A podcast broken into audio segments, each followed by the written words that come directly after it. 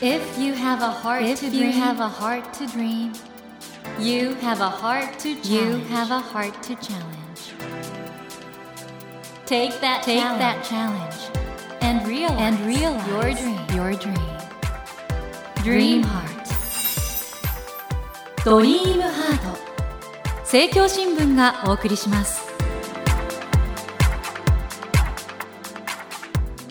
皆さんこんばんは茂木健一郎です 東京 FM のスタジオから全国38局ネットでお送りしていますドリームハート。この番組は日本そして世界で活躍されている方々をゲストにお迎えして挑戦や夢に迫っていきますさあ今夜ももう声のマエストロに来ていただいております、えーラジオ DJ として長年第一線でご活躍中の秀島文香さんですこんばんはこんばんは。また来てしまいました。お邪魔します。マエストロも本当に声がもう先週の放送でもねお話ししましたけどもあのユーミンがね この声が欲しいとユーミンにあげちゃいいやもう本当にこれでよければあの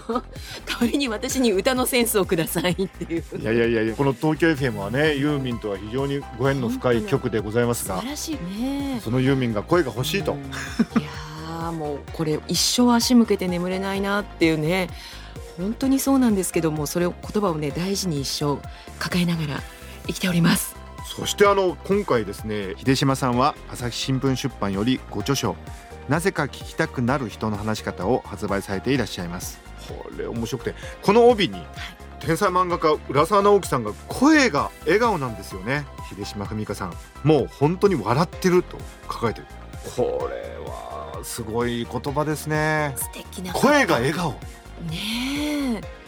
もったいないお言葉をいただいてしまいまして。これ浦沢さんとは？もともと私がずっとファンで、はい。作品を全部読んできてたんですよ「山田だったり、ええ。モンスター20世紀少年、素晴らしいプルートマスター・キートもそうですよね、はいはいお仕事をご一緒している機会に恵まれ、うん今も、あの浦沢さんと高田純次さんが番組をやってらして2人で、その番組のナレーションを私が担当しておりますあらまあで高田さんともいろいろまたね別の形でもねそうなんです。コラボされてますもんね。高田さんの番組に私がナレーションであったりと、うんうんそういったご縁は何度か持たせていただいてましてでちょっとこの本なんて人生で何度出せるかわからないいから。やいやもうたくさん出るでしょうけど。いやーでちょっとこれはこのタイミングで人生わがままよかですか？っていう形でですねちょっと浦沢さん大好きな人にうん。何かコメントもらえませんか？っていうこうね本を出すタイミングに乗じて、ちょっとお願いしたら快く引き受けてくださって本当に素敵な方なんですよね浦沢さんもね。ね。あの、うん。浦沢さんおそらく帯あんまり書かないと思いますけどね。私もそう思ってい本ました。書いたことあるのかな、うん。ね、でダメ元であの、うん。よろしいですか？っていうふうに、うん。あのスタジオまで直談判しに行きまして。はい。でずっとボブ・ディランの話を二人でああじゃあこれって。それでもうあの爽やかにですねもちろんいいですよって言ってゲラをさっと小脇に抱えてですねはい。帰っていかれたっていうそんな素敵なエピソードがあるんですけどもね本当に音楽を好きな方で多彩でいらっしゃいますね。でこの声が笑顔っていうのは実はこれものすごいなんか秀島さんの秘密がここにありそうなんでちょっと今日はですねそのあたりの秀島さんの人生を。あらどうしよいろいろ探ってみたいなと思っておりますので、えー今夜もどうぞよろしくお願いいたします。うお願いします。ドリームハート。それでは今夜もまずは秀島さんのプロフィールをご紹介します、えー秀島さんはですね1975年神奈川県茅ヶ崎市のお生まれです。慶應義塾大学法学部政治学科在学中にラジオ DJ としてデビューされます。そしてラジオ番組を中心に映画テレビ CM アニメなどのナレーションのほかプラネタリウム美術館音声ガイド飛行機の機内放送や絵本朗読 CD 音絵本に参加するなど多岐にわたり活動されていらっしゃいます。秀島さんのハスキーで都会的な声質そして温かい人柄とフリートークがクリエイターからリスナーまで幅広く人気を集めていらっしゃいます。現在朝日新聞出版よりご著書なぜか聞きたくなる人の話し方を発売されていらっしゃいます。ということでこのねはい。浦沢直樹さんの声が笑顔っていうんですけどこれあれですってねあのアメリカに10歳10歳で行った？11歳の夏休みでしたかね。小6の時ですね。最初なんか英語いきなり分かんないじゃないですか。わからなかったでですその時なんか笑顔がかなり役に立ったん？そうなんですよ、うん。やっぱり何も言えないっていう時ってもう表情で何かどうかするしかないぞっていうことででもねやっぱり最初いきなり異文化のアメリカの公立の6年生から中学校だったので、まあみんな思春期多感期で,、うんうん。でいろいろな学区の小学校から一つの中学校にこう入ってくるわけですから、やっぱりねいろいろ子供同士でも人間関係というか最初のポジショニングに皆さん必死なんですよ。あみんなも新学期だったんだ。そう9月ですから。絶妙なタイミングで行っちゃいましたね。そうなんです。だからこう、中学デビューみたいにみんなこうね、アメリカでもやっぱあったりするわけですよ。うん。で、その中で英語が一言も喋れない、全くノー勉強で行った神奈川の茅ヶ崎の上下、なんかちょっとダサいスウェットみたいな感じの女の子がいきなりドーンって入ると、うん。何が起こるかというと、本当に朝、バックパックで学校に行き、ロッカーを開け、教科書を取り、ホームルームに行き、で、授業を受け、夕方の3時半ぐらいまで、はいはいはい。もう本当一言も何も喋れないままうん。過ぎていくんです、時間だけが。ももうなんかね、楽観的になんか友達が自然にワイワイできるのかななんて思ってたんです。そういう状況ではあんまなくてですね、はい。皆さんやっぱりこう新しい友達作りに必死だったり、新しい環境ですから、イケてるグループにやっぱり何とかして入りたいってあったりとか、いろんなこうグループが割と露骨にあったりするので、イケてるグループが自然にできていき、仲いい子たちがどんどんどんどん固まって、うん。自然に友達同士できていく中で、私今日誰もともまた話せなかったみたいな時間があポツンってなっちゃうんーですよ、ね。秀島さんにもそういう時期あったんですねそれがね、本当に原体験として、じゃあどこから知らない中入っていった時にコミュニケーションって取ればいいんだろうって、うん。育った茅ヶ崎はもうみんなが同じような格好をして、まあ、ランドセル背負って地元の小学校に行ってって、大体似たような環境の子供たちがみんなで仲良く遊んでドッジボールだ、同じテレビ見て、みたいなことだったんですけど、一気に異文化に飛び込むと、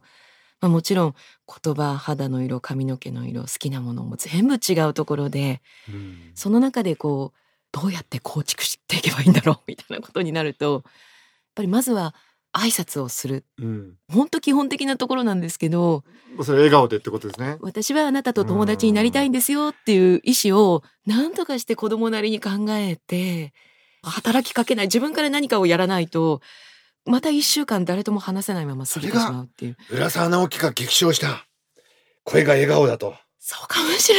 ない。に繋がっていくんですね。点と点がっていう。う。いやーでも茂木さんもそういうことはありませんでした？海外に研究で行かれて。まあ、イギリスですか？まあ、笑顔でごまかすってありましたけどね僕もね。でもそれにしてもね秀島さんはアメリカから帰国後に慶応大学の法学部政治学科に進学されますがその法学部政治学科入られた時は、えー外交官になろうとしてたんでしょ？そうなんです。でもそのアメリカでラジオ聞いててラジオ好きになったわけじゃないですか。そうなんですでよね。もどの時点でじゃあ自分ももう放送文化の中で働こうと思われたんですか？その外交官の夢がですね、うんうん。割とあっさり破れるっていうのが 1年目にあって。あもうあもう外交官はやめとこうって思ったこれは難しいってなって。ああああ。これは本当に大変な道のりだっていうことで。あ試験とかも大変だし面倒くさいし面倒くさいというかね。いやまあ本当ね、うん。あのありがとうございます、うんそんな感じで。でラジオっていうのはもともとそのアメリカに引っ越して、うん。勉強も難しい英語もわかんないっていう時に初めて英語のスピードに耳を鳴らさないといけないっていうあそれラジオ聞いててたのだ、そう。でうん。本当にインターネットがない時代でよかったなって思いますけれども、インターネットあったら今であって日本のものとか見れちゃうもんね。そうなんですよ、うでもあのやっぱり当時何かこう外と触れられる接点っていうのが自分の部屋ではい。寝る前なんかもう本当眠れなくて明日もああってなんかこう 学校かって、またなーみたいなうーってなってた時に耳元でずっと優しく話しかけてくれたのがラジオだったんですよね。で。もそれで大阪の FM 局のオーディションを受けたのって何年生の時ですか？これが最初大学2年生だったように思います、大胆ですよね。普通オーディショうンん、受けようと思わないもんね、なんかねその時はえ行動しよう行動しようっていうか何か焦ってたんだと思います。え。うん。外交官って夢見てこの学部入ったけど学科入ったけどなんか違った？どうしよう、んん。私って何やりたいんだっけ？うわーってなってた時に、うん。そういえば私ラジオすごい好きだったなそこで原点に戻ったんですね。はい。うん。でいろいろと調べてみると割と公募してたりするんですねラジオえ？DJ さん。本当に？特にあのその大阪の局というのは恒例で毎年全国からそのラジオ DJ になりたい人はカセットテープ送ってねっていう企画をやってまして。へえ。でそこにうよしデモテープ送るんだ。はい。え、じゃあミュージシャンみたいじゃないですか。じゃあ自分の DJ のトークを、そうです。ね。そのデモテープは得意の英語力ももう惜しげもなく。まあかますみたいな感じでですね。あの Hello みたいな Welcome みたいな形で。それは受かるかも。いやーでもねほんとペラペラっていうのはうん。英語ペラペラじゃなくて、うん。中身ペラペラだったと思います。やややや。や本当何喋ってたかなって思いますけど。これでもちょっと今のお話聞くと、リスナーはね、あ、私には無理だなとか思っちゃったりでもしちゃうかもね。でもそれは多分時代がうんいわゆるバイリンガル DJ というものが、あ、流行ってた。こう洋楽も今とは比べ物にならないほど売れていましたし、うんうんうんみんなこうやっぱり洋楽をかけるんだったらかっこよく英語で曲紹介をした方が、まあ、馴染みもいいのかなっていうのもありましたし、でも時代は巡って今はやっぱり中身というか何をどう話すかっていうのがよりこの音声メディアって今いろいろな前ものありますよねいろいろアプリでもね。でうんその中でごまかしが効かない時代になってきてるんじゃないかなって。もちろんそのどちらがごまかしてたかとかそういうことではなくてですねよりその話の内容にフォーカスできるようなメディアがどんどんできてきたからこそ、うんうんその音楽だけではなくてその話の内容というものに耳が超えてきてるのではというふうに思ったり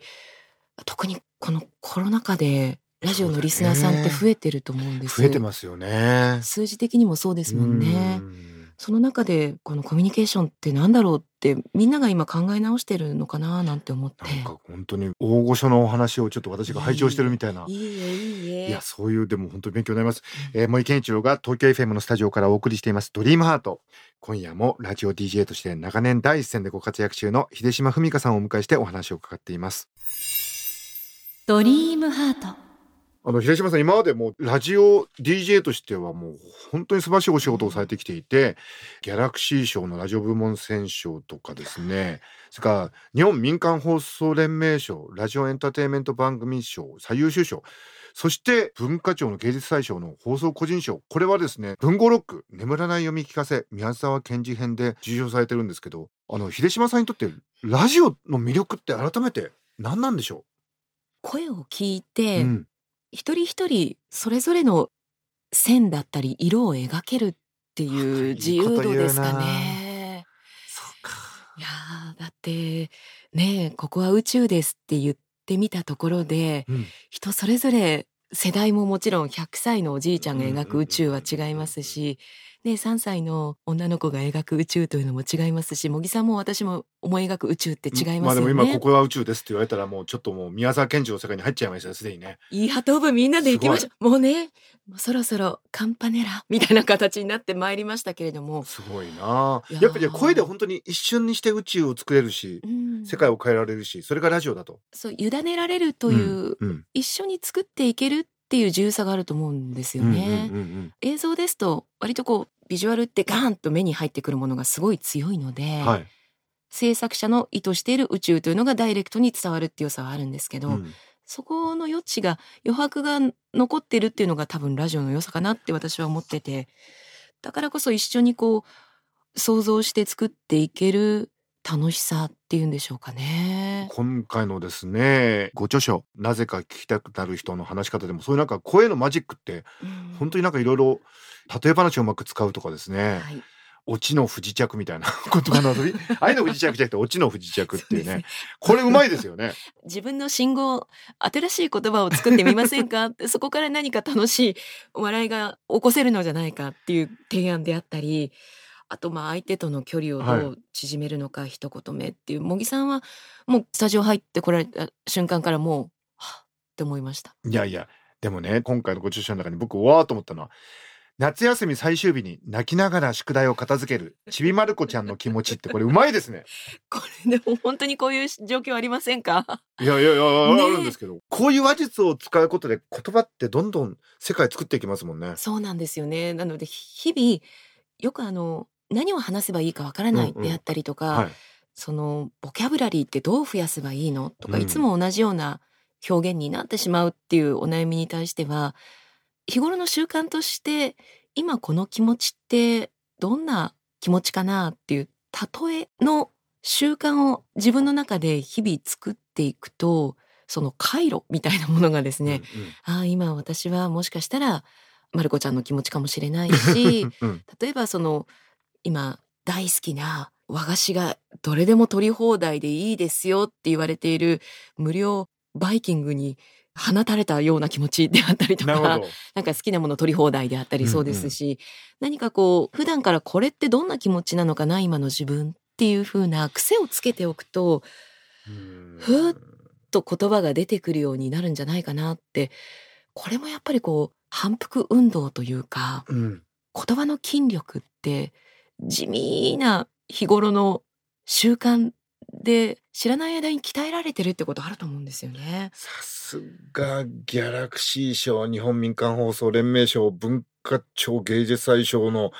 声のマエストロですね。全部盛りありがとうございます。いやもう 放送人としてはもうこれまで素晴らしい仕事されてきたんですけどこの番組はまあ夢とか挑戦がテーマなんですけどどうでしょう秀島さんこれからの夢とか挑戦って何かお考えになっていることありますか？旅がすごい好きなんです。うんなのでいろいろな場所に行きながらその土地でしか会えない人たちとお話ししたいなってできればそれをラジオにしたいなっていう旅するラジオみたいなことをいつかやってみたいなと思ってるんですよね。これは東京 FM でもいいんでしょうし。そうですね。どこでもラジオ局どうでしょうか今皆さん聞いててね。聞きたい。すごく聞きたい。特にあの、うん。地元のスーパーマーケットがすごく好きで、はい、そのスーパーマーケットに来ますと大体駐車場とかうん。ちょっとしたイートインスペースとかでうん。地元の学生さんであったりとかはい。お買い物ちょっと終わったおばあちゃんとかが、うん。なんかお弁当とかそこで買ったお惣菜とか菓子パンとか食べてたりするんですよ。そういう人たちにあれそれ見たことない何かお漬物ですけどそれは何ですか？みたいなお話とかね聞いていきたいんですよね。えー、それもう絶対聞きたいわそれ、ねえでテレビだとそういう旅番組ってよくありますけど、うん。ラジオラジオでね。ありそうでないじゃないですか。確かにそれ声からかき立てられる想像力っていうか、ん。あるもんね。でちょっとポリッポリっていう音だったりとか、カメラを向けるとどうしても人ってちょっとあいやいやいやいや構えちゃいますね。ってなりますけどそれが小さなマイク一つであればまあ、なんならスマートフォンで今ちょっとこれ録音してるんですけどそれ何召し上がってるんですか？とか最近あった嬉しかったことって何ですか？とか、そういう雑談を行く先々でしていくラジオ番組ってどうなんでしょうね。絶対聞きたいですし、うん。あのこの番組は実はですね金高薫世界の旅の 金高薫さんもゲストでかつて来ていただいたんですね。ですからそのスピリットが今秀島文香さんに行って秀島文香世界の旅が生まれましたね今ね。ああそこまで品はないんですけれどもどうしましょう？とてもお上品でもうお綺麗でもう本当にもあのあうのサングラスサングラス。サングラスしてね。スカーフスカーフ。ねえ。いや本当なので老後のって言ったらあれですけどそっかいつでもやろうと思えばもう技術的にはできるんですよね。えーぜひちょっとこれはどっかの曲で実現したら聞きたいな。なんかね松尾芭蕉のようにね なんかどんどんぐんぐんいろいろなとこに入っていきたいものです。いやーなんか夢が広がったんですがもうとにかく皆さんずーっと聞いていたくなりますよね。すいませんこの番組尺がね30分しかなくてすいません本当にもう、えーもうこの素晴らしい秀島さんのですねお人柄の世界がですね現在ご著書なぜか聞きたくなる人の話し方こちらにたっぷり書かれてます。僕ねもう読み始めたら止まんなくってまだ読みやすいですねこれね。あのねラジオで話してるかのように書いてみたんです。読むラジオみたいな。読むラジオか。どこからでも読んでいただけるし好きなところから読んでいただけるしなんならもう音楽を聴きながらだったり、うんうん。何か移動しながら気軽に開いていただいてあこういう時どうすればいいんだっけ？ああそうかそうか。ちょっと気持ち楽になったわ。っていう。ねあの本当にだから素晴らしい本になったですね今回ね。ありがとうございます。あのいろんなことをコミュニケーションで今悩んでる方いらっしゃると思うんですけど、はいはいあまり難しく考えるとろくなことにならないので 本当に一回気持ちを全部荷を下ろしてですねあこういう風にすればまずちょっとやってみようかなという軽い気持ちで一つずつまあ33のコツを書きましたので今日は一個これやってみようっていう形で、まあトライしてみてはどうでしょうぜひ皆さんなぜか聞きたくなる人の話し方お手に取っていただきたいんですけども、えー番組としてもですね実は秀島さんの直筆サイン入りで3冊プレゼントさせていただきます。ありがとうございます。とんでもないです、えーご希望の方はこの後番組のエンディングで応募方法をご案内いたしますのでもう少しお待ちください。ということで、えー、森健一郎が東京 FM のスタジオからお送りしています「ドリームハート今夜もですね秀島文香さんをお迎えしました秀島さん2週続けて素敵な声に浸って僕も幸せでしたこちらこそクオリアこれですね気持ちいい ありがとうございましたありがとうございました Never let Never go of that let dream. go of that dream. Never forget. Never that forget heart to that challenge. heart to challenge. Dream heart. 茂木健一郎が東京 FM のスタジオから全国38局ネットでお送りしてきました「ドリームアート。今夜もラジオ DJ として長年第一線でご活躍中の秀島文香さんをお迎えしました。いかがでしたでしょうか？ねえいろいろなことを考えてラジオされてるんだなと思ったんですけどもともと脳の言語や言葉を情報処理する部分っていうのは、まあ、いろんな脳の働きが総合的に最終的に言葉に込められると考えられているんですけども声ってそうだなと思いましたね。声ってもちろん我々が言葉を伝える時の一つの媒介になるわけなんですがそこに、まあ、人生の全てお人柄の全てが込められるんだなと。だから我々声って本当大事だなと思うんですけども、まあ、秀島さんのねアメリカに行かれていろいろ苦労されてそれからも人生積み重ねられてそしてラジオでこのような仕事をされてきてその全てがね秀島さんの声に込められてんだなとだから本当に声ってその人の人生の履歴書なんだなということを改めて思いました。それではお待たせいたしました。プレゼントの応募方法をご案内いたします。朝日新聞出版より発売中の秀島文香さんのご著書。なぜか聞きたくなる人の話し方に秀島さんの直筆サインを入れて3名の方にプレゼントいたします。ご希望の方は必要事項を明記の上ドリームハートのホームページよりご応募ください。私模擬に聞きたいことや相談したいことなどメッセージを添えていただけると嬉しいです。なお当選者の発表は商品の発送をもって返させていただきます。たくさんのご応募お待ちしております。そして無料音声アプリオーディでドリームハートの番外編番組茂木健一郎のポジティブ脳教室を配信中です。こちらもぜひ聞いてみてくださいね。さて来週のお客様は日本のクラシックギター界のホープ木村大さんをお迎えします。どうぞお楽しみに。それではまた土曜の夜10時にお会いしましょう。ドリームハートお相手は森源一郎でした。ドリームハート。政教新聞がお送りしました。